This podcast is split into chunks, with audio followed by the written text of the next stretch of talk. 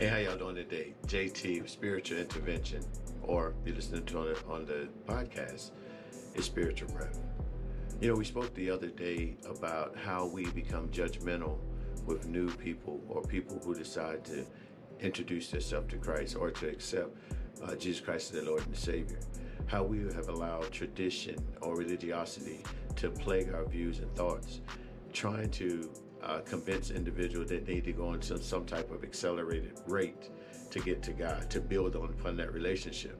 We taught how people would sit there and judge others just because they don't act the way that they see them to act, or they try to uh, have them to begin to live a life at a you know at a rate that that they feel is comfortable or what they should be.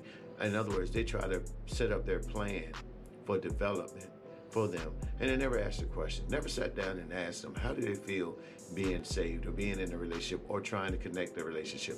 Just like in the natural, no one goes up there and meets somebody and just head over heel, give everything up over one second.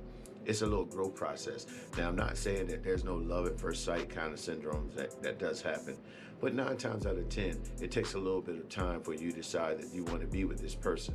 Well, the same way we see in the natural, people are trying to build a relationship with uh, their significant other, soon to be significant other. Same thing applies with you uh, when you're deciding to live a life with Christ. You have to learn of them. I tell them it's a dating process because no one that I know of, uh, when they got saved, automatically just fell head over heels at the concept of being uh, part of the new newfound team. They had to learn um, different parts about it. They had to learn what works in this relationship. How does it come? How they put their trust and how they put their belief in things. But they learn over time.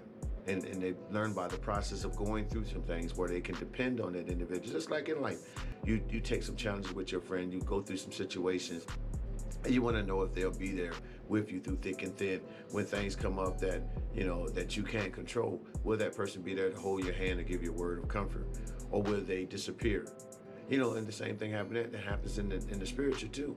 People have to find and be convinced that God's gonna have their back or He's gonna show ways or learn of His ways. Learn what you like and what you dislike. Learn when you have some concerns.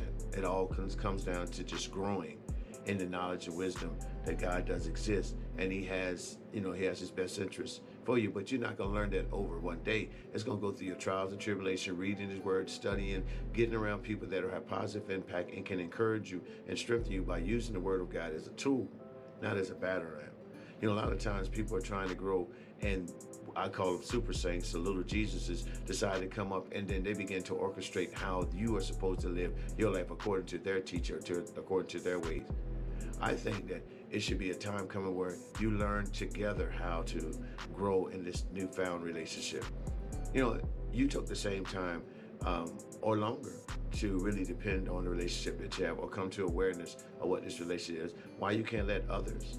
Why is it that it's so important that you push this person to fly high when they barely learn how to walk? You don't rush a kid to walk when he had never shown that he could scoot or crawl. You take the time, and as he grow or as she grow, they advance. Then you encourage them. You do give them a little push here, a little encouragement. But you don't sit up there and try to make them walk if they're not even showing that they can crawl. Yeah, we play around holding them, and they try to make them do one left after another, one foot after the other. But we're still not forcing them to stand up and say, "Stand on your own now." When they start standing up, we celebrate the fact. When they start taking their first step, we celebrate the fact. So why can't you celebrate somebody who just come on the fold and learning about the things of God and coach them through the process? Come on, give them little small pushes, give them small things. Instead of y'all sitting there evaluating them and saying, hey, you've been in this too long for you not to be able to go forward. So my word for you today is understand that there are things that come up there things that need to be adjusted, and people need to be given the opportunity to grow in wisdom and knowledge of this newfound relationship that they're trying to establish. You there, be there and bring resources, encouragement, strengthen them. But don't be there to be judgmental.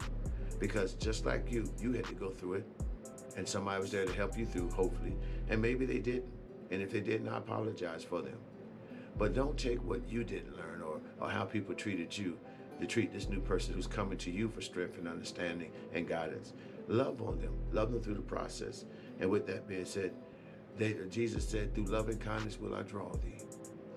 And that's the that's the avenue that we have to take. We have to begin to know that the love that we have for Christ, the love that is in us, would have to begin to spill out to these people and give them a sense of comfort, simple understanding that you know what, we can get through this together. We'll get through this process, and we'll take one step at a time. Reward them when they make uh, accomplishments, and help them when they fail.